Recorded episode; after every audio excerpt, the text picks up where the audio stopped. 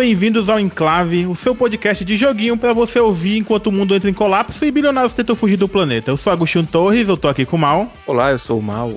E nesse episódio piloto a gente vai falar um pouco sobre nós mesmos, um pouquinho sobre a proposta do podcast e falar sobre alguns joguinhos. Então, bora lá.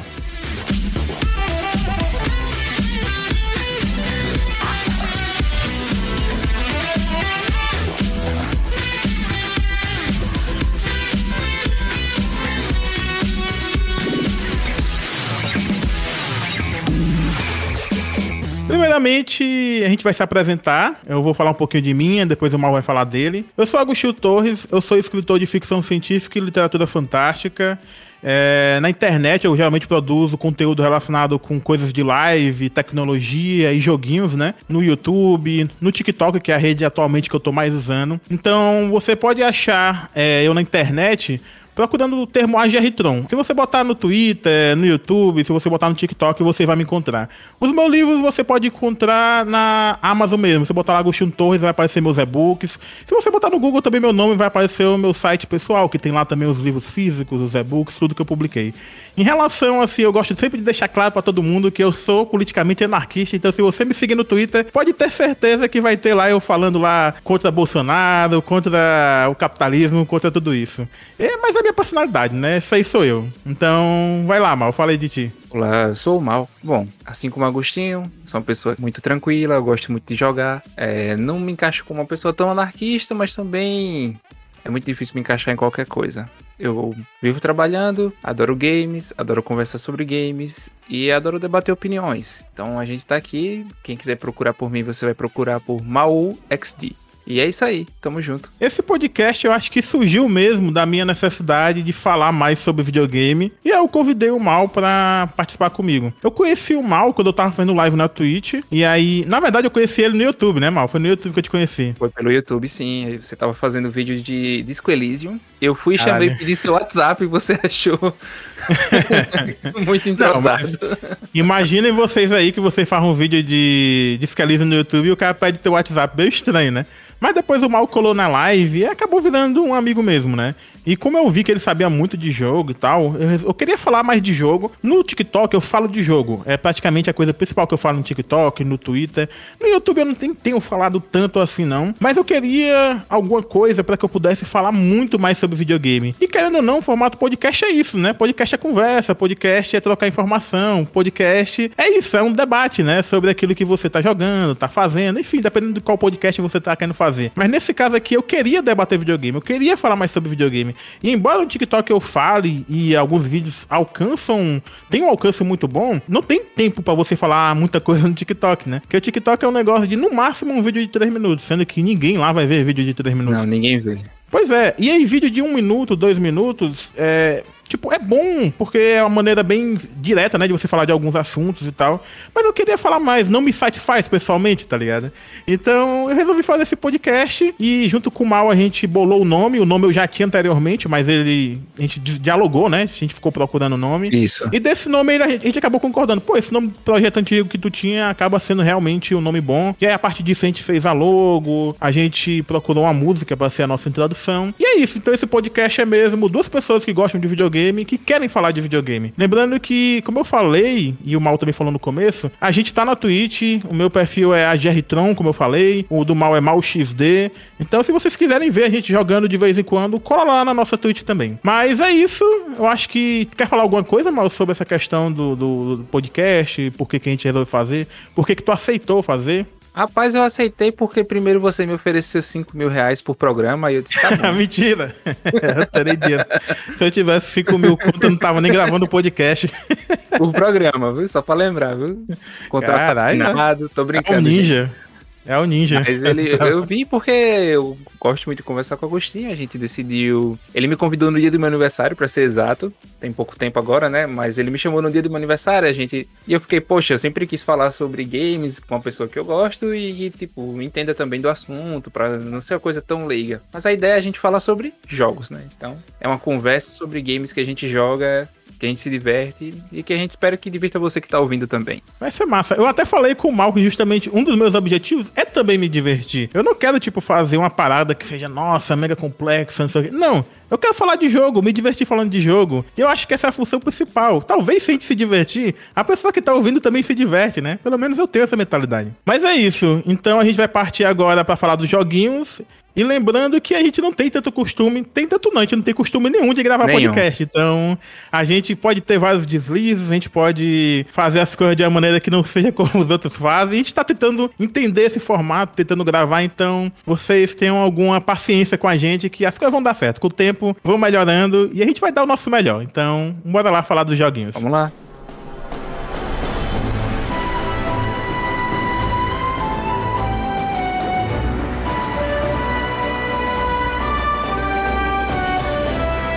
Então, tu quer que eu fale primeiro ou então tu quer falar? Como é que é? Começa pelo Death's Door, que você começou jogando tudo. O primeiro jogo que eu vou falar aqui é Death's Door, que é o jogo que foi lançado algumas semanas atrás. Na verdade, eu acho que tem uma semana, né, no máximo. Tu chegou a ver que ele foi lançado? Viu alguma coisa dele, mal? Eu vi que muita gente tava postando sobre ele. É o jogo do Corvinho com a espada vermelha, né? É, é sim, sim. Eu acho que tinha um pessoal até botando, como é que é? é Corvo Souls, uma parada assim, a galera tava postando na internet. Sim, é porque ele tem um, um estilozinho do Souls Light, né? Sim, sim. Na verdade, eu vou falar um pouco sobre isso, porque eu não vejo muito Souls-like nesse jogo, mas o pessoal viu, né? Então eu vou comentar um pouquinho disso aí. O jogo foi lançado faz pouco tempo, foi lançado pela Acid Nerve, que é o mesmo estúdio que desenvolveu o Titan Souls. Eu não sei se tu chegou a jogar Titan Souls. Cheguei, é um pouquinho difícil, viu? difícil pra caralho. Mas, tipo, embora Titan Souls tenha ficado conhecido, eu acho que ele tinha aquela vibe que era meio Dark Souls, assim, 2D, né? O Dark Souls 2D. Isso. Ao mesmo tempo, ao mesmo tempo era o. Era. Como é aquele dos gigantes? É, aquele jogo? É, Shadow of the Colossus. Shadow of the Colossus. Ele tinha uma vibe que era uma mistura de Dark Souls com Shadow of the Colossus. Porque, tipo, o jogo, tipo, ele tinha esse clima de mistério que lembrava um pouco Shadow of Colossus. Só que, tipo, essa Sim. mistura 2D, né? Eu não gostei muito de Titan Souls, porque o combate do jogo de Titan Souls era muito bom. Você chegava no chefe, tinha aquela ideia de que você tinha só uma flecha, né? Aí você jogava a flecha pra frente e podia puxar. E com essa uma flecha, todos os inimigos do Titan Souls você derrota com um golpe só. O problema é você conseguir acertar esse um golpe, né? Porque tem que acertar a flecha no lugar muito específico. E as batalhas do Titan Souls eram muito boas. E puxar de volta, você, né? tipo. É, você podia jogar flecha e puxar. Praticamente era isso que você fazia e rolar, né? Pra esquivar dos ataques. E Titan Souls, embora essas batalhas com chefes fossem muito boas, eu achava meio vazio aquele mundo, porque, tipo, tu não tinha nada para fazer. Tu chegava numa sala, matava um chefe, subia, ia pra outra sala, aí, tipo, tinha uma lore meio oculta, meio Dark Souls assim, só que, tipo, a lore é bem pouquinha, quase nada. Eu, pelo menos, não entendi nada de Titan Souls. Se tinha uma história ali, eu acho que eu não vi, tá ligado? Então, eu sou uma pessoa que é muito dirigida em videogame, que, tipo, que gosta muito de videogame, que tenha, que faça uma conexão emocional. E eu acho que é por história que você faz essa conexão emocional. Por história, por arte. Embora, obviamente, também, dependendo do jogo, eu sei que alguns jogos são muito mais gameplay do que história, que cada jogo tem uma proposta, né? Mas uhum. o Titan Souls eu fiquei um pouco decepcionado porque eu queria um pouco mais de história dele. Isso mesmo na época que ele lançou. Mas era um jogo que me divertiu, porque as lutas com os chefes eram lutas muito boas mas o mundo era vazio e a história quase inexistente. Eu acho que Death's Door resolve todos esses problemas. A Acid Nerve, para mim, fez uma evolução do que é o Titan Souls. Eu não sei se o jogo tem alguma ligação com o Titan Souls, porque o Titan Souls tem esse negócio de você capturar as almas também e tal. E Death's Door vai pegar nessa direção, só que sendo outra coisa. Eu vou explicar um pouquinho mais na frente. Uma vibe mais dirigida, né? Sim, Death's Door, pra mim, ele resolve esse problema porque ele é um jogo em que tem inimigos é, no mapa normal. Tipo, não é só sobre enfrentar chefes, sabe? Como era Titan Souls. Titan Souls, como eu disse, é praticamente derrota um chefe, anda um pouquinho, vai pra nova sala, derrota outro chefe. Já Death's Door é um jogo mais complexo, tem uns ambientes maiores, tem um mundo mais aberto, com inimigos normais para você derrotar, vários puzzles, vários segredos. Ele, para mim, é um jogo que parece muito Zelda, embora ele não seja tão aberto quanto um Zelda 2D, tipo um A Link to the Past. Porque a Link to the Past acaba sendo um jogo muito abertão. Esse jogo é um pouco mais guiado, mas ele tem. Em cada região que você tá visitando, cada região que você tá jogando, ele tem muita coisa para fazer, sabe? Tem muitos segredos, tem muitos puzzles para resolver. E ele é um jogo para mim que lembra muito mais Zelda do que Dark Souls. A galera ficou com essa ideia de que era um jogo Souls-like, mas para mim ele é muito mais Zelda mesmo, Zelda 2D. Mas se você parar pra pensar bem, Dark Souls, o, o pessoal lá fala, o, é o Miyazaki, né? Dark Souls, o cara? É isso Miyazaki. O Dark Souls é, ele é muito inspirado nesse tipo de combate que você tinha nos Zeldas 3D iniciais, né? Que você mirava no inimigo, esperava ele bater, depois batia. Tinha um ritmo de combate. Eles pegam essa fórmula e aperfeiçoam ao máximo, tornando Dark Souls tão famoso como é hoje. Então, eu acho que nesse sentido, beleza, lembra Zelda. Lembra Zelda não, lembra Dark Souls, mas ele é muito mais um Zelda 2D mesmo, que você vai explorando o mapa, vai ganhando novas ferramentas, com essas ferramentas você consegue atingir áreas que você não atingia antes em mapas anteriores. Então eu acho que ele lembra muito mais desse estilo de jogo de ação e exploração como Zelda, embora mais contido, não é tão abertão como Zelda era. Mas enfim, quanto ao enredo do jogo, ele tem a premissa de que você é um corvo que trabalha num escritório que é responsável por coletar as almas das criaturas e tem essa ideia de que esses corvos eles são imortais quando eles não estão trabalhando. Mas quando se abre uma porta e você lá, o caçador de almas, e vai ter que coletar a alma de uma criatura, você fica mortal. Nesse período de tempo em que você tá fazendo a caça, é por isso que, tipo, você é obrigado a ir coletar a alma, porque se você não for coletar, o seu corpo vai ficar vulnerável, né? E você pode acabar morrendo. Então, meio que você faz esse serviço, não porque exatamente você quer, mas porque você quer viver para sempre, né? Ou melhor, viver para sempre não, você vai querer ver muito, porque cada vez que você abre uma porta para tentar coletar uma alma, que é a sua função, o seu trabalho diário, digamos assim, por um período de tempo que essa porta tá aberta, a sua vida tá passando, sabe? Então você não é imortal, você só vive muito tempo, um tempo muito longo. E aí o jogo tem essa premissa de que você tá lá no escritório, eles dizem que tem uma alma muito grande para você coletar. Se você coletar essa alma, você vai ficar até algumas semanas de férias, porque é uma alma gigante. E aí você vai lá, né, no local coletar essa alma. Esse espaço dessa coleta dessa alma que você tá fazendo no começo do jogo, ele é o tutorial do jogo. Te ensina a rolar, te ensina os ataques normais do jogo, que você tem tem um ataque normal, um ataque forte, e tem no começo do jogo uma flechinha, né? Que você pode atirar. Só que essa flecha, ela não é infinita. Essa flecha é tipo. Cada flecha que você dá vai consumindo uma bolinha lá, tipo como se fosse de mana, né? e você tem que bater para recuperar essa bolinha. Cada vez que você bate em alguma coisa, a bolinha de mana recupera, e aí você pode tacar mais flecha. Então você não pode ficar o tempo todo no jogo longe batendo nos inimigos, não. Tem que chegar perto, que o combate mesmo do jogo é muito focado no melee, né? No ataque corpo a corpo. E aí, nesse mapa, você coleta a alma da criatura. Na verdade, você não coleta, você tá coletando a alma da criatura e quando você derrota ela, aparece um corvo, um corvo maior do que você, um, um, um clima de mistério mesmo. Você não entende muito bem o que, que tá acontecendo, o jogador. E esse corvo bate em você e leva aquela alma que você pegou. E aí você, dentro dessa, desse mapa, você entra numa porta e essa porta te leva para uma zona que está fora do controle do escritório que você trabalha. Porque, como eu disse, os corvos. É corvos ou corvo que fala? Acho que corvos, tanto faz, né? Corvos tá, tá certo também. É corvo? É. É. Nesse escritório, é, todo mundo é corvo, como eu disse. É, o pessoal lá, digamos, trabalha de maneira legalizada, como se fosse uma parada burocrática mesmo. Tanto é que esse mapa do escritório, que é o mapa bem do começo do jogo mesmo, antes de você entrar nessa porta para ir atrás dessa alma gigante, é um mapa que é até preto e branco, para dar essa sensação de que, tipo, é algo burocrático, é algo chato. E você sabe que tem um chefe, mas você não sabe quem é esse chefe direito. Chefe, tipo, a pessoa que cuida de tudo, e depois você vai descobrir que é um cara chamado Lorde das Portas e por por aí vai.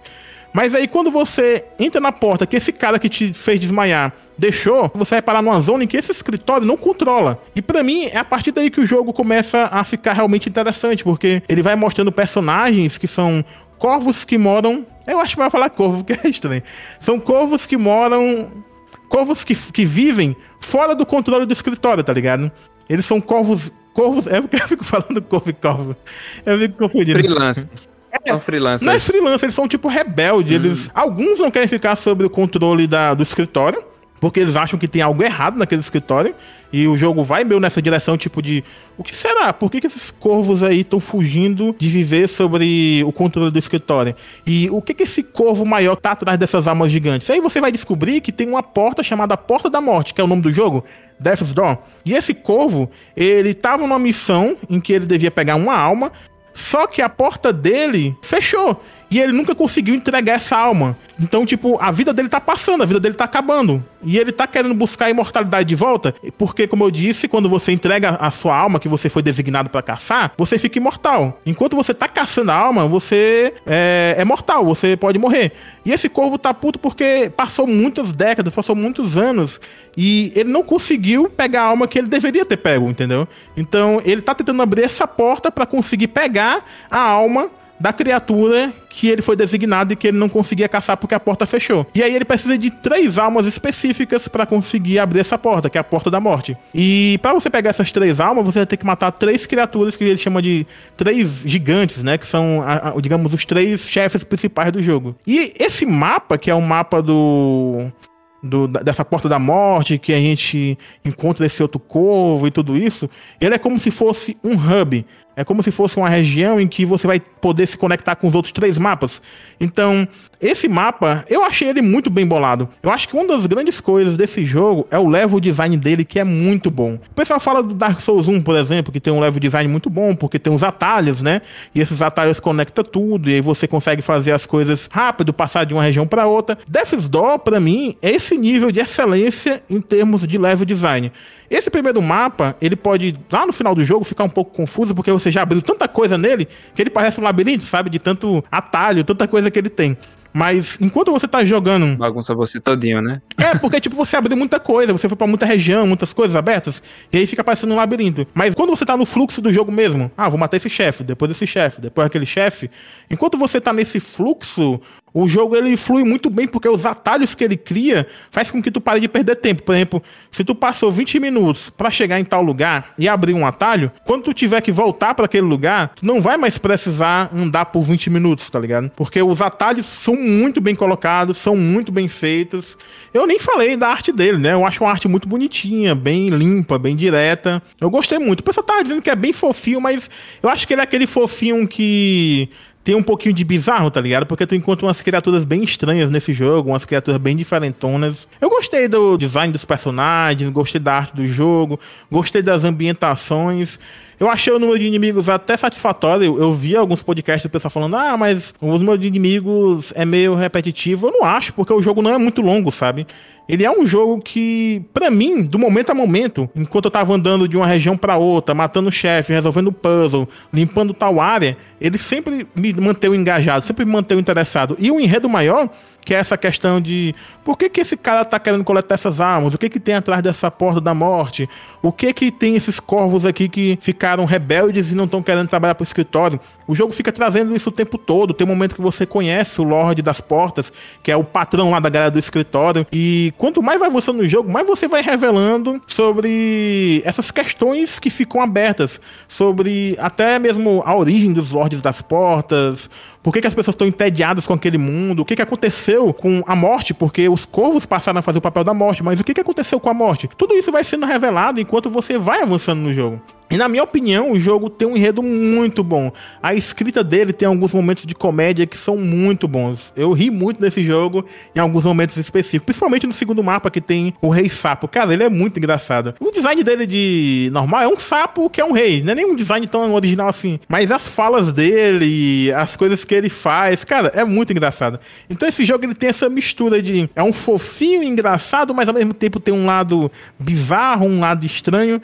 E eu acho que grande parte foi o enredo e o combate que me mantiveram querendo jogar ele, porque na minha opinião o combate ele é satisfatório, ele fica repetitivo depois de um tempo, sei lá, você tá seis horas jogando ele, que eu acho que é mais ou menos a, o tempo de jogo, ele fica meio repetitivo porque você não ganha algum tipo de habilidade que muda totalmente o gameplay, ou armas que mudam totalmente o gameplay. Tem armas novas no jogo, você pode pegar algumas armas, por exemplo, eu andava com a adagazinha que tem um alcance menor mas só que ela bate mais rápido, né? Ao contrário da espada inicial do jogo, que ela bate mais forte, mas é um pouco mais lento. Aí tem um martelo também, que tem um alcance bem maior, joga um raio, mas ele é muito lento. Ele tem muito dano, mas é muito lento. E tinha também um guarda-chuva que eu peguei no começo do jogo. Esse aí também eu nem sei o que, o que, que ele fazia, eu nem cheguei a usar. Mas, embora você tenha esses upgrades de arma, você joga do mesmo jeito o jogo, sabe? Não muda muito. É praticamente bate no inimigo, rola um pouco para esquivar do ataque dele, que é muito forte, e bate de novo. É meio como Dark Souls nesse sentido, né? Praticamente, em geral, é isso que você vai fazer Dark Souls também. Bater no inimigo, rolar. Bater no inimigo, rolar. E Dark Souls, às vezes, eu fico um pouco de saco cheio porque é muito longo o jogo. Mas o que, que torna Dark Souls interessante? É, são chefes. Os chefes do Dark Souls é o que te mantém engajado, interessado, aquele mundo estranho. E para mim, o Death's Door é mais ou menos parecido. Embora sejam poucos chefes, tem subchefes. Então, o jogo sempre me mantém engajado porque o ambiente era bonito, a história é interessante. Os chefes são muito bons de enfrentar, tem subchefes que também são legais de enfrentar. Então, para mim, ele teve muito essa vibe de Dark Souls nesse sentido, de o que me mantém jogando é porque o combate é legal quando você chega nos chefes, embora o combate base seja meio meh. Então, para mim, o Death's Door ele é muito mais um jogo de ação e exploração com vibe de Zelda, o que te mantém interessado em querer seguir em frente, além do enredo, é essas batalhas com chefes, porque realmente são batalhas muito boas. São batalhas que lembram os chefes de Titan Souls. Eu acho que tem até um chefe que, na verdade, parece reaproveitado de Titan Souls, que é uma, uma Yeti, né? Tipo, que mora no gelo, na montanha e tal. Mas mesmo assim, é uma batalha muito boa. As batalhas de chefes são muito boas nesse jogo. Além de tudo isso, é, o que você pode fazer no jogo, ele tem uns pequenos elementos de RPG. Como, por exemplo, você ir no NPC lá no escritório que ele aumenta sua força se você entregar almas para ele, que aumenta sua velocidade de ataque, aumenta a sua mana e por aí vai. Então, Death's Door, pra mim, até agora, é um dos maiores jogos que eu joguei em 2021. Eu vi muita gente falando, tipo, ah, Death's Door é muito café com leite, tipo, arroz com feijão, tipo, dizendo que é o básico, sabe? Mas ele pega o básico e refina, sabe? É tudo muito bem encaixadinho no jogo. Como eu disse, o enredo é bom, o combate é bom, o combate com os chefes e os mini-boss são muito bons. Os puzzles, tem alguns puzzles que são chatos, mas a maior parte dos puzzles são puzzles ambientais. Você tá andando, apreciando ali aquele mapa bonito, aí você, tipo, ah, uma alavanca aqui, que aí depois você aperta ali, faz não sei o que. Você entra numa arena para enfrentar alguns inimigos, e aí, tipo, pra mim, isso foi muito bom. Eu me diverti fazendo isso. Mas eu acho que depende da expectativa da pessoa, né? Se a pessoa for lá esperando um jogo mega fodão e tal, talvez você não encontre. Mas como é que ele faz o café com leite? Como ele faz o arroz com feijão? muito bem feito, para mim acabou se tornando uma surpresa e um dos melhores jogos que eu joguei em 2021. Como eu disse, eu não acho que é um jogo perfeito ou um jogo em que as pessoas vão ficar, nossa, o combate é muito foda. Mas, porra, o jogo ele entrega o que ele quer fazer, entrega muito bem. Então, para mim, isso já é algo que você tem que valorizar. E principalmente para mim, o que me manteve jogando mesmo foi principalmente o carisma dos personagens, que, como eu falei, os chefes são interessantes, o design dos personagens secundários são interessantes, tem um clima bizarro em alguns personagens. E, além disso, o enredo do jogo. O enredo realmente me surpreendeu. Porque, vamos ser sinceros, videogame geralmente tem um enredo muito bosta. E esse jogo, ele consegue amarrar as coisas todas. Tem muita coisa que é tipo coisa de videogame, mas em geral ele consegue amarrar os pontos todos, como eu falei, esse mistério de o que que tá atrás dessa porta, por que que esse corvo quer passar por ela, esse corvo que lá no começo do jogo, como eu disse, bate na gente e rouba as almas, né? O que que esse corvo ele, ele quer?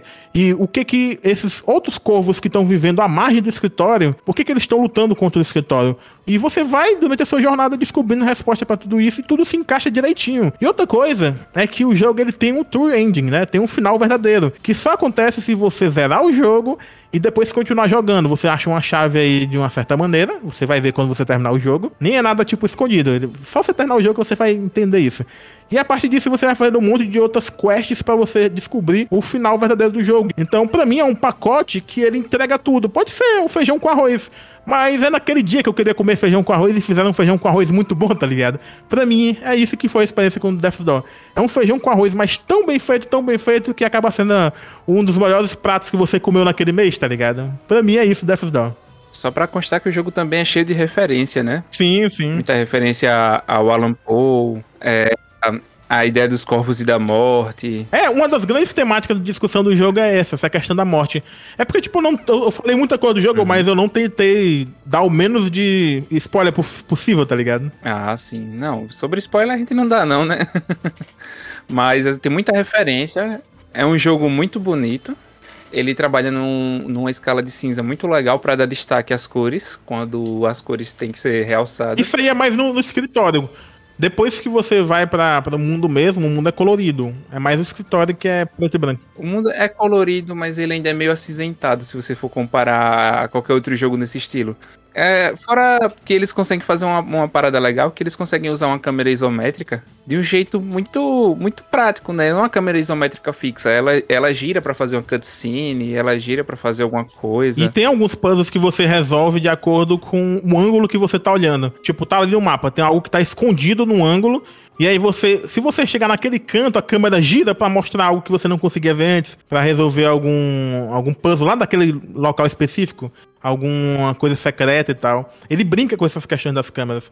Eu vi aqui que o jogo tá até um preço decente na Steam. Tá R$ 49,95, 50 conto. Tipo, é um jogo que vale isso, sabe? Se fosse um jogo, ah, tá 120 conto na Steam, aí eu já não sei se valeria. Eu não acho que nenhum jogo vale 20 conto, né? Mas enfim. Mas Death's Door tá tipo 50 conto, cara. É um preço honesto, sabe? Pelo jogo que eles entregam. Até porque o jogo não é muito longo, né? É uma questão de 6 horas, é, você termina ele. Mas, como eu disse, é 6 horas que é uma experiência muito redondinha, em que o level design dos mapas são muito bem feitos, que o combate, embora seja feijão com arroz, é gostosinho. Eu me distraía muito do meu tempo. Ah, eu tô, sei lá, eu tô depressivo aqui. Eu jogava Death's Door umas horinhas, tá ligado? E ajudava, cara, porque é muito aquele negócio mecânico. Tô aqui, rolar, bater no chefe e tal. E é um jogo, como eu disse, ele é um pacote muito fechadinho, muito bem encaixadinho, tudo bem feitinho. Então eu acho que é um jogo que vale a pena. Acho que é um jogo por 50 conto vale a pena. Ele foi lançado só para computador e Xbox, né? Não tá no PS4 ainda não. Switch eu também não acho que não. Eu acho que fizeram algum acordo de exclusividade com a Microsoft. Possivelmente, né? A Microsoft ultimamente tá fazendo muito acordo de exclusividade. Eu ainda não joguei o jogo, né? Eu fui vendo muito vídeo, fui ouvindo muito o que o pessoal que joga vem me dizendo sobre o jogo, mas o que eu achei, assim, especial nesse jogo é. O enredo. E ele é engraçadinho. O enredo tem uma, uma, um humor que é muito pontual, não é aquele humor escrachadão, é uma parada bem pontual. Uma piada aqui, outra ali, e acerta, tá ligado? Pelo menos pra mim acertou. Claro que o humor é subjetivo, tem pessoas que vão pegar e tem pessoas que não, né? Mas pra mim foi um humor bem certeiro em pontos específicos. Por exemplo, ele tem uma, uma crítica em relação à privatização, porque a morte fez um acordo com esses lords das portas, né? Aqui eu vou dar um spoiler, inclusive. E fez um acordo com a. Com a... Pequeno, pequeno. É, um pequeno spoiler só pra, pra explicar o contexto de uma coisa. A morte fez um acordo com eles. Tipo, em vez de a morte caçar as criaturas que estão morrendo, né? Esses lords das portas cuidaria disso com portas que se abririam e automaticamente pegariam as almas. Só que na verdade os corvos é que entravam nessas portas, que esse senhor das portas, tipo, podia abrir em qualquer lugar do universo, né? Os corvos entravam e caçavam as almas, sabe? E o, o jogo faz uma crítica, tipo, a privatização da morte, tá ligado? De como a morte tava com preguiça de fazer aquele trabalho dela toda vez, e ela terceirizou, ela colocou pra outra empresa fazer, e deu merda. Terceirizou. E deu merda, tá ligado? E Ainda por cima não podia nem garantir a qualidade do serviço, né? Melhor é, é, exato, é isso, é esse que é o ponto. Ele terceirizou e deu merda no serviço, o serviço cagou, o mundo entrou em colapso por causa disso.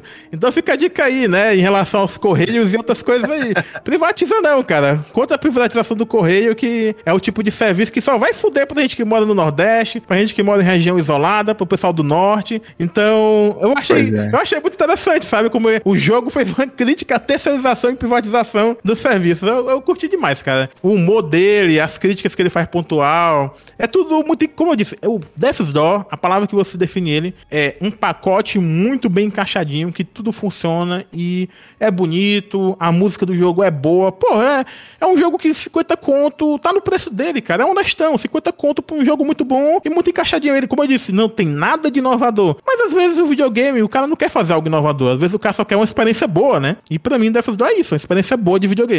Bom, só para dar umas considerações finais, gente, se você privatizar o Correios, não vai ter nenhuma empresa que vai chegar de barquinho na Amazônia não para entregar para entregar as coisas não, porque eu sei que isso acontece. É. O Correios é o único é o único serviço postal que faz nenhuma isso. Nenhuma empresa privada vai querer se dar o esforço, eles cancelam aquele serviço naquela região e vão cuidar de onde dá lucro, né? É a verdade. Exato. Mas é isso, isso aí foi Death's Door. Agora o Mal vai falar um pouquinho de qual o jogo mesmo que tu vai falar? Eu vou falar sobre Dead Cells.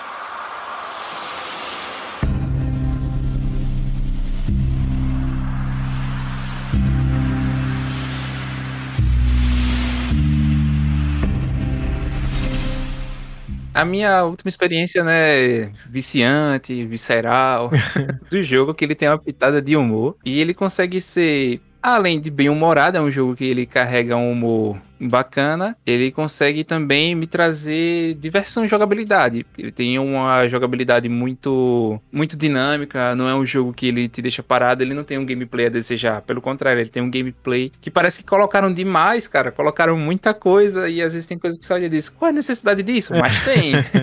vai que alguém vai explorar isso aqui, então bota. Fizeram as armas tipo, meu irmão, ninguém vai usar isso, eu olho, tipo, penso, ninguém vai usar isso. Depois eu pesquiso essa arma lá no Google e tem uns caras fazendo gameplay só com essa arma, do começo ao fim, eu digo. Eu diria que tá. Dead Cells é um jogo que ele é primordialmente mecânico, né? Eu acho que a grande coisa dele é, é justamente a experiência de enfrentar os inimigos e avançar e ir ficando mais forte. Isso é tanto que, na verdade, eu não lembro qual é a premissa do jogo. Tipo, qual o setting do é, jogo? É, não, a premissa. Qual é o, o, o, motivo do jogo existir, tipo, no sentido de o Death's Door, você é um corvo que tá trabalhando no escritório, que captura as almas das criaturas que morreram, e aí esse outro corvo, enquanto você tá caçando uma grande alma, esse outro corvo te deixa, de, faz desmaiar hum. e rouba aquela alma, né? Essa é a premissa do, do, do Death's Door. O Dead Cells começa literalmente você sendo cuspido do esgoto. Você, você é cuspido do esgoto, você pensa, ué, o que, que é isso? Hum. Você vai ver, tipo, o jogo libera muitas pistas para você, ele tem um pouquinho de Souls-like nisso, que a história é contada em pedaços, não tem ninguém que lhe diga. É isso que tá acontecendo, é um pouquinho diferente no caso do Death's Door, porque a, o Death's Door ele tem uma história bem fechadinha, né? Já no. É, o Death's Door ele tem uma intenção mesmo de contar uma narrativa. Eu acho que o, o Dead Cells já tem outra proposta o Dead Cells ele só diz. Ele cospe elementos e diga, junte tudo e faça uma sopa. Pois é, é como eu disse, porque eu acho que o foco dele é, é, é, é o combate mesmo, é a mecânica, né? É o jogo mecânico. É um jogo que ele tem um. Ele é um pouquinho Metroidvania, né? Ele tem uma exploraçãozinha. Ele consegue ter uma geração procedural bem legal. E ele faz que, que você queira explorar. Ele tem o, o, aquele 2D muito bonito. Ele tem uma direção de arte muito bonita. Ele tem muitos efeitos de animação. Uma coisa que me deixa babando, né? Que eu, que eu adoro animação bem feita em 2D, esse tipo de coisa. E o jogo tem isso, né? A gente vê. Ele consegue trazer diversi diversidade nos mobs. Os bosses também são bem legais. Ele tem um fator replay que eu curti pra caramba. Que o fator replay dele me deixou, como é que eu posso dizer, embasbacado. Porque você. Parece ser outro jogo. Assim que você zera, que você começa a botar uma célula que você vai jogar. Você diz. Cara, o jogo tá muito diferente. Não é que, tipo, subiu a dificuldade. Não, tem coisas novas, tem elementos novos. O que você tem para fazer é, objetivos novos, atalhos novos. Ele muda tudo. É, eu gostei muito também da trilha sonora que, nossa, Toda vez que você chega na torre do relógio, eu parava um minuto só pra ficar ouvindo a música. para depois voltar a jogar. Porque é o tipo de trilha sonora que me deixava. É uma trilha sonora cativante. E, e, eu sou uma pessoa que gosta de ouvir músicas enquanto jogo. Só que Dead Cells me fazia querer ouvir as músicas do próprio jogo fora do jogo. Dead Cells ele consegue puxar a gente pra uma estética bonita. Ele consegue ter um efeito parallax legal, que é quando você se movimenta, já que ele é um um 2D side-scrolling, quando você se movimenta, ele consegue fazer aquele efeito do fundo se movendo junto de uma maneira bonita. Não chega a ser um, um, só, um né? Um Symphony of the Night, que é um jogo que tem um parallax muito bonito, que é muito dinâmico. É um parallax muito bom, mas não é aquela coisa que, tipo, focar dizer, vamos caprichar no parallax. Não, vamos dizer, vai, vai ter parallax. Pronto, tá lá, é muito bem feito. Eu tenho a impressão de que o, Dead Cells ele é feito tipo um, 2, um 3D que é transformado em 2D, né, pra questão visual. Não é isso não, ele? Exato. Isso é um dos maiores caprichos do, do design dele, né? Que ele tem esse aspecto dele side-scrolling, mas os personagens têm um 3D portado, né, para o 2D, é. como fizeram no Donkey Kong, como fizeram em outros games. Por exemplo, o Mario Kart mesmo do Super Nintendo ou do 64 era a foto dos personagens, né, e hum, era os sprites. Eram os sprites em 3D caprichados no game. Só que eles conseguem trazer muitos frames, eles conseguem trazer muitos frames de animação. Não é uma coisa muito feia, é uma coisa muito bonita, pelo contrário, pelo jeito que fizeram. E eles colocaram uma ambientação legal, um cenário legal. Ele Infelizmente ele tem a limitação de ter poucos chefes, que todo jogo deve ter alguma limitação. Acho que é dele porque eu não senti que tinha tantos chefes. É, na verdade, se você conseguir avançar e ficar muito forte, ele é um jogo que, tipo, você termina às vezes na segunda, terceira vez, pelo menos o normal, né, dele, até o, o final do jogo normal, né. Eu acho que não demorei muito, acho que quando eu fiz live dele, acho que uma hora e meia, acho que hum. eu zerei ele, foi bem rápido. Então é um tempo bom, é um tempo bom. É um... Assim, depois que você aprende a jogar, você zera ele em 50 minutos, 40 minutos. Eu acho que ele é o tipo de jogo que você não vê. Não, não, não. É como um roguelike, né? Na verdade, você não quer chegar só no final dele. Você quer explorar mais coisa. Explorar novas armas, botar novos equipamentos, ver o que, que faz de diferença. Às vezes você quer, tipo, testar, quer fazer um tempo mais curto. Eu acho que a grande coisa de Dead Cells é que ele é isso, né? Ele é gostoso de você andar pelos mapas, triturando os inimigos, testando equipamento, vendo RNG para saber o que, que vai sair para ti pra tu dropar. E você fica, tipo, fascinado com o poder que você vai ganhando, isso. tipo, ao longo do tempo, né? Quando você vai passando de cenário para cenário, vai ficando mais forte. Acho que a grande questão mesmo, para mim, pelo menos na minha experiência de Dead Cells, é o quão gostoso era andar pelo mapa, destroçar os inimigos e seguir pro próximo mapa, e destroçar inimigos e seguir pro próximo mapa, e cada vez ficando mais forte. Exato. Cada vez ficando mais forte, vai sentindo Deus, tá ligado? Ele te recompensa, é um jogo que te, te, te recompensa muito por, por detonar os inimigos, por, por coletar itens, por explorar o mapa. É um jogo que recompensa você por isso. Tem muito jogo que se você explora tudo, você sente, pô, fiz isso pra quê? O Dead Cells não. Se você explora tudo, ele parece que ele te dá uma recompensa. O Death's Door, inclusive, tinha um pouco isso. Às vezes eu fazia um negócio e ganhava 100 almas. Eu, porra, sério que eu fiz tudo isso pra ganhar 100 almas e tomar no... Era foda. É, já no Dead Cells, se você explora tudo isso, você pode pegar uma arma, um, um equipamento, um poder. É. Você pode pegar um atalho. Tipo, tem muita coisa. Fora que ele tem um monte de eventozinho aleatório que conta a história do jogo com uma maneira bem humorada, né? Tem uns eventozinhos que você pega. Aí você vê lá um cara enforcado. Aí você diz, oxe, beleza. Você vai investigar o, o corpo do cara. E tem lá, morto por infecção. O cara tá enforcado, tá ligado? o cara tá enforcado, mas tem lá, morto por infecção. Aí disse, pô, que infecção é essa, hein? Faz só uma corda surgir e pendura o cara nos cantos. Mas é isso é o que eu, que eu vejo no Dead Cells. Eu vejo muita coisa. Eu sei que a empresa tem um tempinho já que lançou. Eu tô vim jogar agora, né? Porque eu sou muito adiantado, limitado por software, por hardware, na verdade. Na época que eu fiz live, eles, eles mandaram hum. a chave e tal. A galera é bem de boa. Sim, a empresa parece ser uma empresa bem voltada para o que os fãs pensam, né? Eles fizeram DLCs e dá uma vida muito útil botar essas DLCs. Quem puder comprar depois, compra aí, porque as DLCs são bem legais. É, sobre bosses em si, é, como eles têm poucas variedades, eles capricharam. Eles colocaram muito, bastante movesets, eles colocaram muita coisa. Coisas que eu gostei muito também é variedade de inimigos, os famosos mimics, né, que eles colocaram também. Só que o mimic exatamente não é aquele baú que você hum. vai abrir. Tem mimic lá? E, e, ele vai tentar lhe derrubar, né? Tem mimic. Só que o mimic dele é uma trap, né? Você abre o baú e dentro do baú ah. sai um ah. monte de gente para lhe quebrar. Ficava puto quando eu fazia isso e parecia uma desgraça de um monte de bicho. E depois de um certo tempo, eles criaram também a mecânica do no hit, né? Que se você quiser, você pode jogar no modo que você, se você tomar um hit, você morre. E a porra do, do roguelite, você vai morrer o tempo todo, vai voltar. Boa sorte. Que é com modo amaldiçoado ou com alguma, tipo, alguns itens, tipo espada amaldiçoada, que se você leva um hit, você morre. E esse jogo é safado, ele joga aquela sementezinha, né? Você diz assim, porra, esse jogo vai me deixar amaldiçoado, se eu tomar o hit eu morro. Mas se eu abro esse baú, ele me dá um level, ele pode me dar uma arma que eu gosto, e ele ainda me dá umas células, e você pensa, eu vou abrir essa porra. Você, você vai e abre, cara. É, é, padrão mesmo. Eu morro muito por causa disso. Até hoje, quando eu tô brincando no Dead Cells, porque eu digo, eu vou abrir, eu tô no mapa, sei lá, nos esgotos tóxicos. Se você pisar no esgoto tóxico, você pisou na água ou você já tomou veneno. Tomou dano, morreu. eu via isso na tua live. Na tua, quando eu tava na tua live, tava tu lá com a maldição. Eu tô sempre jogando amaldiçoado nesse jogo. O que me deixa muito bom e ao mesmo tempo morrendo muito. Porque aí você vai ficando cada vez mais ligado para não tomar risco. Eu fiquei surpreso porque tu é muito melhor do que eu, pelo que eu vi, mas tu não tinha zerado na época ainda. Não sei se tu chegou a zerar agora. Já, já zerei. Porque tu parecia muito melhor do que eu em gameplay, tá ligado? Mas tu não tinha zerado. Sendo que, como eu disse, eu abri live em uma hora e meia, zerei, sabe? Uhum.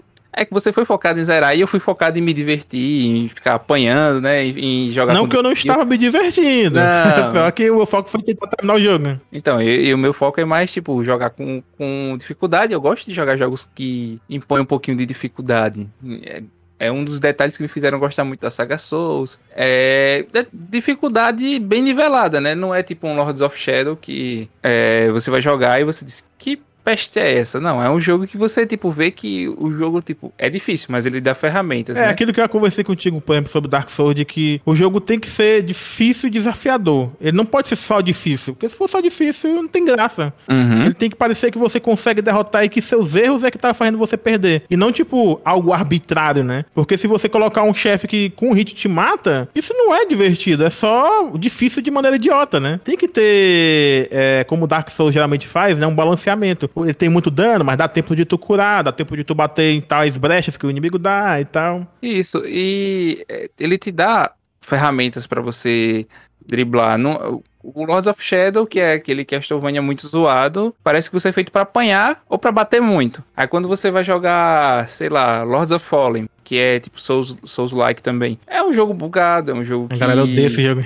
Os bosses são bugados, o hitbox é zoado. Então ele não é um jogo difícil porque eles fizeram os bosses difíceis, ele é difícil porque ele é zoado. O primeiro Dark Souls. E isso é muito estranho. E fica difícil quando você compara. Eu joguei Death's Gambit tem pouco tempo. Eu gostei pra caramba do game. E é difícil você não comparar com Dead Cells. Não só pelo side-scrolling, mas pela dificuldade que você consegue se impor. A dificuldade do Death's Gambit é porque os bosses são muito difíceis, tem uma variedade maior. Mas só quando você vai pro Dead Cells ele tem uma variedade menor. Só que o fato disso você pegar tudo aleatoriamente, você não começa com arma. Você começa com um monte de arma aleatória sorteada, que pode ser que venha que você queira, que não queira. Isso pode lhe ajudar ou não a fazer o seu gameplay. Ele faz com que, tipo, beleza, tem 100 armas, eu vou lhe dar três aqui, tu, tu se Mas vira. essa pra mim é uma das maneiras de progresso do jogo, porque quando você morre, Exato. você não vai voltar pra, tipo, do zero. A arma que você vai ganhar é aleatória, mas é uma das armas que você já conquistou no jogo, ela fica ali, entendeu? É uma das Exato. maneiras que, tipo, Que facilita, você já desbloqueou a facilita receita, um pouco tudo. o, o gameplay, né, nesse sentido.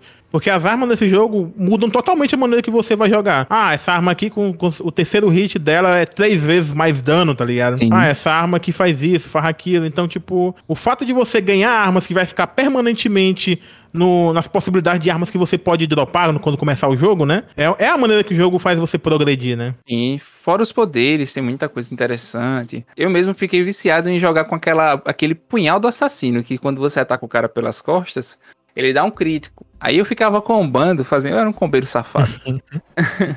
que é uma habilidade que você dá um dash pras costas do inimigo e o próximo ataque dá mais dano. Aí eu ainda combava com as mutações lá, que você ficava muito ficava muito overpower. Você ativava o poder, você dava um hit que era hit kill, dava tipo um terço de dano de vida do boss, era muito bizarro, eu ficava fazendo isso direto. E depois eu fui vendo que o jogo ele te dá muita oportunidade de você escolher, sei lá, diversas builds, de você construir o jogo da maneira que você quer. Tipo, se você quiser jogar só com trap, se você quiser jogar na porrada, se você quiser jogar bancando o doidinho, o Robin Hood, né? Você fica só na marotagem de longe. Ou, ou então, se você quiser ser aquele hardcore que quer dar parry, que você quer. Que quer, como é que eu posso dizer assim? É, ripostar no momento perfeito Acaba é ripostar. que quer rebater projétil. É, tá pra ripostar, ripostar projétil. Eu tô indo aqui no Google, o que, que é ripostar? em esgrima, rebater o golpe do adversário. Eu chamo defletir, eu chamo Isso. defletir. É tipo, o negócio bate e tu reflete. É porque eu, eu cresci com a palavra ripostar na cabeça, né? Uhum. Ficou. Mas o jogo ele tem mecânica de riposte, ele tem o quebra-guarda, né? Como no Dark Souls a gente chama. É engraçado como esses dois jogos que a gente tá falando hoje, de alguma maneira, pegam algo de Dark Souls, tá ligado? Dark Souls realmente marcou a indústria de uma maneira tão forte que muitos dos jogos da indústria que tem hoje pegam alguma coisa, sabe? Como eu disse, o Death's Door pra mim é muito mais Zelda do que Dark Souls. Mas tem aquela rolagem, tá ligado? Do Dark Souls que te dá, deixa imune por alguns milissegundos, né? Dead Souls também tem, né? Uhum, exato. Cara, depois de ter visto uma análise dizendo que Dirty Harry é um Dark Souls sobre rodas, Que? aí eu disse, poxa, É, mas aí também já é, né? Aí, aí já é tipo aquela coisa, esse aqui é o Dark Souls dos podcasts, só ouve mesmo que tem coragem. Aí já é tipo essas coisas, sabe? é, acho que é nesse naipe. Mas tem rolagem É, no, mas, no é- Dead Cells que te- também te dá iframe, que é esse, esses frames de animação em que tu fica invencível. Immortality Frames, é isso. Tem? E tem, tem nele, tem no Death's Gambit também. É, é, o- É, é, é usar... muito louco, cara, tu pensar que os caras pegaram um negócio de Zelda, que é o, o, combate tipo de ritmo, né? Ah, tu, tu afasta do inimigo e tal. Né? E aí, tipo, os caras aperfeiçoaram e agora todo mundo imitou, tá ligado? É, é muito louco isso. E caiu no gosto de todo mundo, né? Todo mundo faz. Combate cadenciado hoje em dia é sinônimo de jogo bom ou de jogo difícil. Muita gente pensa que é jogo difícil, mas acho que também existe o fato de que a gente se acostumou depois de um certo tempo, sei lá, de 2010 até tipo 2011, 2000, 2011 nessa faixa, de 2000 até 2011. A gente se acostumou com um jogo que pegava e fazia tudo para você, com tutorial explicadinho. E chegou, tipo, Miyazaki disse: Não, eu vou lançar aqui Demon Souls. Esse botão faz isso, esse botão faz aquilo. Se vira. Mas eu ainda sou a favor de nos próximos jogos eles colocarem um modo fácil, porque, vamos ser sinceros, tem pessoas que têm deficiências físicas, né? São pessoas que precisam de, de. Querem jogar, pô. Tem gente que quer jogar Dark Souls mas o modo como o jogo é construído não permite algumas desabilidades, algumas pessoas que não têm alguns tipos de, de deficiências, né? É, não permite jogar, tá ligado? Eu acho que eles têm que adaptar assim. Eu sei que o pessoal fica contra. Inclusive, se tu perceber, os jogos é, da FromSoft, pra mim, eles foram ficando mais justos ao longo do tempo. Você pega do Dark Souls 1 até o 3, ele é um, o 1 é um jogo muito arbitrário em muitas coisas. Aí você vem no 3, já é tudo mais bem redondinho, bem certinho. Não é mais tipo aquela dificuldade absurda, de maneira idiota, assim, como às vezes alguns chefes, não são todos, alguns chefes do Dark Souls 1 era. E eu acho que esse novo jogo da FunSoft, que é o, como é o nome? Elden Ring, eu acho que ele vai ser muito mais pra um hack slash misturado com Dark Souls do que um Dark Souls normal. Eu, pelo que eu tô vendo, ele vai ter uma parada de você enfrentar muitos inimigos ao mesmo tempo. Eu não tô dizendo que ele vai ser um hack slash, tá ligado? Tô dizendo que ele é uma, um, um take de Dark Souls mais leve, assim, nesse sentido, de combate, pelo que foi falado pelo Miyazaki, porque ele disse que vai ter muito combate com muitos inimigos ao mesmo tempo. Não tô falando que vai ser um, um Musou, não, que é tipo o cara um 100 inimigos de uma vez, não. Não vai ser um Dynasty Warriors, né? Não vai ser isso. É, em Dark Souls você enfrenta três, quatro inimigos, é, você tá quase morto, né? Porque os inimigos são foda. Então, pelo que eu entendi, vai ser um jogo que vai ter um nível de dificuldade que eles não vão querer ser, nossa, somos muito difíceis. Eles estão tornando o jogo deles mais acessível. E eu não acho isso ruim, eu não acho não. Eu acho que jogos como Sekiro e Dark Souls, por causa dessa questão de pessoas com deficiência física, tinha que ter um modo para essas pessoas poderem aproveitar o jogo também. Mas Dark Souls é aquele tipo de jogo, os primeiros, né? Até os portes para PC era cagado, né? Então, naquela época eles não pensavam muito nisso não, mas eu acho que hoje em dia eles já pensam pensam mais em, em ter um acesso a mais pessoas. Porque ao mesmo tempo que o jogo fazer tudo para ti não é legal, também se o jogo for, como a gente conversou, for um jogo que for só pra elite gamer, não sei o que, é meu babaca. Não, é meu babaca. se for só pra o. Se for só pra asiático que passa seis horas do dia jogando e mais seis horas de dia treinando no jogo. pra mim, essa é também uma atitude babaca, tá ligado? Isso é um jogo que seja mega difícil. Foi por causa desse discurso de que Dark Souls é muito difícil que por muitos anos eu não joguei, tá ligado? Mas enfim, vamos voltar aqui pro. pro Dead, Dead Cells, né? Dead Space aqui. Dead Space. Falando nisso, quem não viu já lançou o trailer do remake, né? Do eu vi, Dead eu Space vi. 1. É bacana, gostei da ideia. Um último ponto, assim, que eu gostaria de sempre de ressaltar do Dead Cells é que você faz o jogo, basicamente. A ambientação dele é muito bonita. Você se você se dá muito bem com jogos muito bem desenhados, com ambientes. É, parece que foi feito à mão, cada ambiente. Você sabe que tem geração procedural, mas parece que mesmo assim, parece que quando você vê aquele ambiente aleatório, parece que ele foi feito à mão. Parece que ele teve uma geração procedural muito bem desenhada, muito bem trabalhada. Fizeram alguns NPCs que você tem um mínimo de diálogos e cada vez mais que você vai vendo, você vê as cores do jogo, você vai vendo a jogabilidade, você vai vendo que ele personaliza o personagem, que você à medida que você avança, que você vai pegando itens, que você vai se divertindo. O jogo ele só fica repetitivo basicamente se você quiser, que é uma verdade, mas todo jogo é assim, porque tem gente que fica jogando God of War até hoje, aquele God of War 1, repete, repete, repete e joga até hoje mesmo que jogue do mesmo jeito todas as vezes porque se apaixonou pelo jogo, tudo mais. Mas eu acho que o Dead Cells ele tipo ele te dá elementos para você dar o fator replay. Tipo, você zerou uma vez, mas você, se você quiser jogar de novo, você vai ter uma experiência diferente. E não é pelo pela geração procedural, é porque ele foi um jogo feito para ser cada jogo ser único, né? Para você se divertir de cada é, com a proposta de que cada, cada jogada que você vai ter, tipo, às vezes vem uma arma que você detesta. Vem três armas que você detesta. E você diz, meu irmão, eu vou jogar assim mesmo. E às vezes você se surpreende com aquilo tudo, entendeu? Hum. Tipo, tinha uma peste de uma arma que eu tinha desbloqueado lá, que era a peste de uma lápide. Eu disse, uma porra de uma lápide. Aí eu li direitinho lá, não, se você finalizar um inimigo, você vai poder ter um, uma habilidade especial extra que vai atingir inimigos em volta. Eu, ok, vou tentar. Cara, eu fiquei viciado em usar a lápide. eu fiquei besta, digo, meu irmão, essa é a melhor arma do jogo. Claro que não é, né? Que cada um vai ter uma arma que se considera melhor no jogo, mas tipo, quando eu comecei a usar ela, eu disse, meu a Deus, melhor eu não quero usar outra arma. é a que não. você consegue se divertir, é só isso mesmo. Exato. E eu fiquei pensando, poxa, mas essa arma é muito boa. E eu ficava jogando aqui, tipo, pô, pô, dava um combo, matava um monte de gente. Eu dizia, meu Deus, eu não quero jogar com outra arma mais nunca. mas é essa experiência que eu consegui ter com Dead Cells, porque ele, ele consegue apresentar pra você que, por mais bizarro que seja as coisas que ele lhe, lhe joga, você consegue tirar diversão disso. É um jogo que ele é feito pra você pegar. Você teve aquele seu dia estressante, você pode jogar ele e se estressar, porque o jogo ele tem um pouquinho de dificuldade, ou você pode se divertir muito, porque acontece muita coisa engraçada com você enquanto você joga. Tem eventos aleatórios de jogo que são engraçados, tem diálogos engraçados. E tem uma coisa aleatória que pode acontecer. É, eu dei, tipo, deixei um inimigo, como a gente chama em qualquer, todo jogo, qualquer jogo, né? Deixei o inimigo na merda, né? Low life ferrado lá. Aí você olha assim, poxa, esse inimigo tá só a bosta, daqui a pouco eu volto pra matar. Aí ele, o, o próprio inimigo vai lá e fala, só se vive uma negócio que eu fiquei, quê? Só se vive o quê? Que cortou tua voz aí. Só se vive uma vez, ele fala, só se vive uma vez e salta. Eu acho Dead Cells também, pra quem quer explorar, ele também tem caminhos alternativos.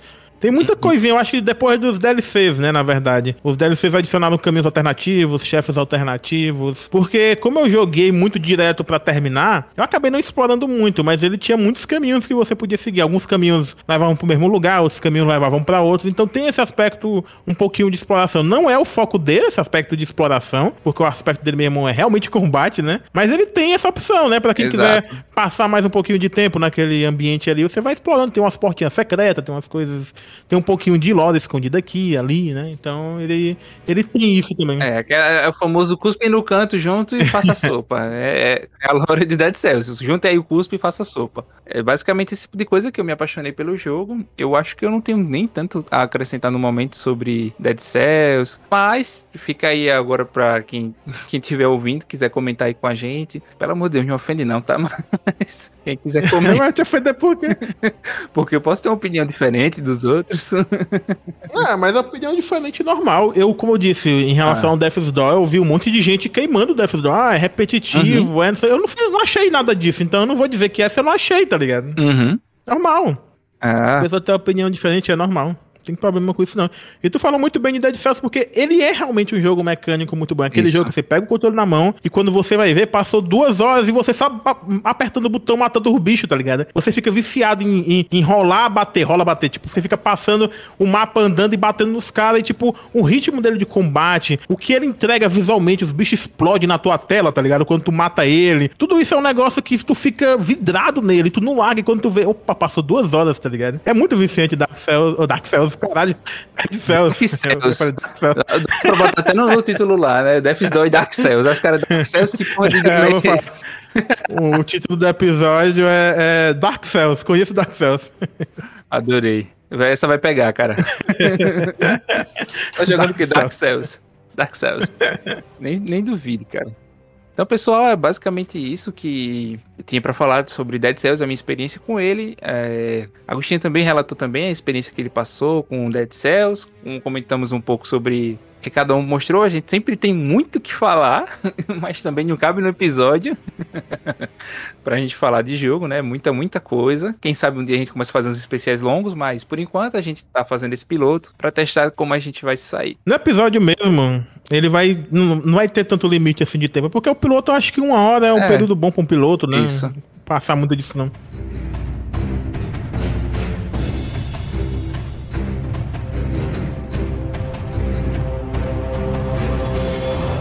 Então é isso, galera. A gente falou aí de Dark Cells e Death Door. Na verdade, Dead Cells e, Death Door. E são nossas opiniões. Lembrando que a gente não é acostumado a fazer podcast. Eu já gravei podcast, um podcast chamado Interzone, mas eu nunca fui host, tá ligado? Eu sempre fui co-host. Eu sempre fui a pessoa que comenta junto e não a pessoa que guia, né? Então, paciência aí, qualquer nervosismo que a gente teve, qualquer. Às vezes a gente fala as coisas não tão bem estruturadas, mas é porque a gente tá pegando a manha, tá pegando o jeito, então perdão aí quanto a isso. Mas espero que vocês tenham gostado. Caso vocês gostaram do episódio, vocês podem mandar um e-mail pra gente. O nosso e-mail é o enclavepodcast.gmail.com ou você pode encontrar a gente nas nossas redes sociais. Inclusive, o Mal tem que começar a usar mais o Twitter, porque eu acho que o Twitter é a rede mais fácil de comunicarem, de você encontrar, tá ligado? É verdade. O meu Twitter é GRTron, o do Mal é MalXD, é teu Twitter ou é outro nome? Exatamente, MalXD. E vocês, como eu disse, vocês podem encontrar a gente no YouTube, eu, a Gerritron, o Mal, o Mal XD, na Twitch, no TikTok. Os nossos nicks em todas as redes sociais é a Gerritron pra mim e, e Mal, Mal XD, XD pro Mal. Mas vocês podem falar com a gente no Twitter, porque eu acho que o Twitter é mais direto para você receber um feedback, né? Então vocês podem dar opinião se vocês gostaram, o que, vocês acharam do episódio. Críticas construtivas também, não vem dizer que é uma merda, que é eu vou na tua casa e dessa porrada, mas pode dizer que, ah, podia melhorar nisso, naquilo, que a gente tá aprendendo a fazer. É verdade. E é um aprendizado, né? Ninguém começa fazendo um negócio topzera. A gente tenta dar o nosso melhor, mas sempre vai ter alguns defeitos. A gente tem que, principalmente, se acostumar a falar. É, eu e o Mal, embora a gente seja amigos, a gente se conheça, a gente não fala tanto assim sobre o videogame, né? E não, tem um ritmo, mesmo. um podcast e tudo mais. Então a gente tem que pegar esse ritmo na hora das gravações mesmo. É a prática, é com o tempo que a gente chega lá. Então verdade. é isso. Esse foi o piloto de Enclave. Tem alguma mensagem final aí pros nossos nossos ouvintes aí, mal? Bom, se você chegou até o final, ouviu tudo, comenta aí. O enclave é bom. Obrigado. Não comenta comentar em algum lugar, né? Mas enfim. É isso, galera. Brigadão aí pela companhia de vocês aí, por terem ouvido com o mal de terem chegado, né, até aqui. E a gente se vê no próximo episódio de Enclave. Sobrevivam aí o apocalipse bolsominion, né? Até mais aí. Falou, galera. Até mais. Valeu, falou.